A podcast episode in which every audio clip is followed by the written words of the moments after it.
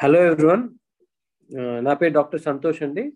నేను ఫిజిషియన్గా వర్క్ చేస్తాను గాయత్రి హాస్పిటల్ నిజామాబాద్లో ఈ రోజు మనం డిస్కస్ చేయబోయే టాపిక్ కొలెస్ట్రాల్ గురించి మాట్లాడతాం. జనరల్ ఎంత మందిలో ఈ టాపిక్ అనేది ఐడియా ఉంటుంది. కానీ ఇన్ డెప్త్లో దానిపైన అవగాహన మాత్రం చాలా మందికి ఉండదు.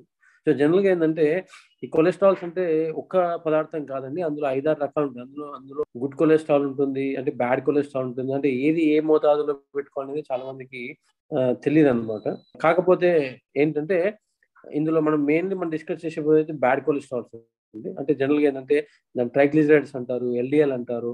ఇవన్నీ ఏంటంటే ఒక ఫార్మ్ ఆఫ్ బ్యాడ్ కొలెస్ట్రాల్స్ అంటారు అనమాట సో జనరల్గా ఏంటంటే ఈ కొలెస్ట్రాల్స్ అనేవి మన ఎలా కంట్రోల్ చేసుకోవాలి ఎవరు రిస్క్ ఫ్యాక్టర్స్ ఎవరు ఏ ఏ పేషెంట్ దీనిపైన ఎక్కువ అవగాహన పెట్టుకోవాలని చెప్తాను. సో జనరల్గా ఏంటంటే ఎవరికైతే ఈ ఈ అన్హెల్దీ హ్యాబిట్స్ ఉంటాయి అంటే బాగా స్మోకింగ్ చేయడం కానీ ఆల్కహాల్ తీసుకోవడం కానీ లేదంటే ఫిజికల్ యాక్టివిటీ లేకపోవడం కానీ లేదంటే అధిక బరువు ఉండడం కానీ సో ఇలాంటి వాళ్ళకి ఏంటంటే ఈ కొలెస్ట్రాల్స్ పైన మంచి అవగాహన అనేది ఉండాలి.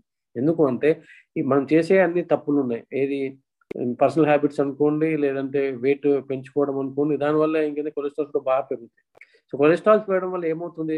మెయిన్లీ ఏంటంటే గుండెకి సంబంధించిన వ్యాధులు కానీ మెదడుకు సంబంధించిన వ్యాధులు కానీ లేదంటే కిడ్నీకి సంబంధించిన వ్యాధులు కానీ ఇవన్నీ వచ్చే ఛాన్సెస్ ఉంటాయి. సో కంపల్సరీ ఏంటంటే ఈ షుగర్ ఉన్న వాళ్ళు కానీ స్మోకింగ్ అలవాటు ఉన్న వాళ్ళు కానీ ఆల్కహాల్ ఉన్న వాళ్ళు కానీ లేదంటే బాగా ఒబేసిటీ ఉన్న వాళ్ళు కానీ లేదంటే ఫిజికల్ యాక్టివిటీ సరిగ్గా లేకపోయిన వాళ్ళు కానీ అలాంటి వాళ్ళు ఉన్నప్పుడు మాత్రం కంపల్సరీ మీరు కనీసం ఎవ్రీ సిక్స్ మంత్స్ ఒకసారి కొలెస్ట్రాల్ లెవెల్స్ చూసుకోవాలి.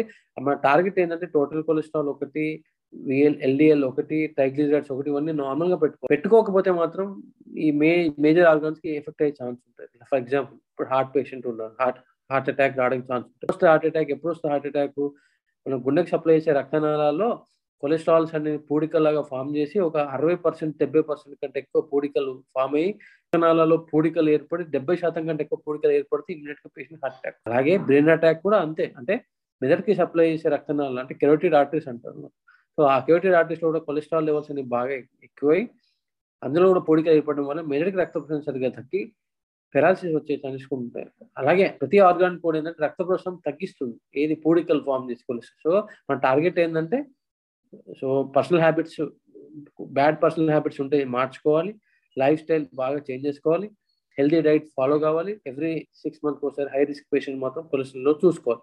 సో తగ్గించడానికి బ్యూటిఫుల్ మెడిసిన్స్ ఉన్నాయి. ఆ మెడిసిన్స్ వాడుకోవాలా?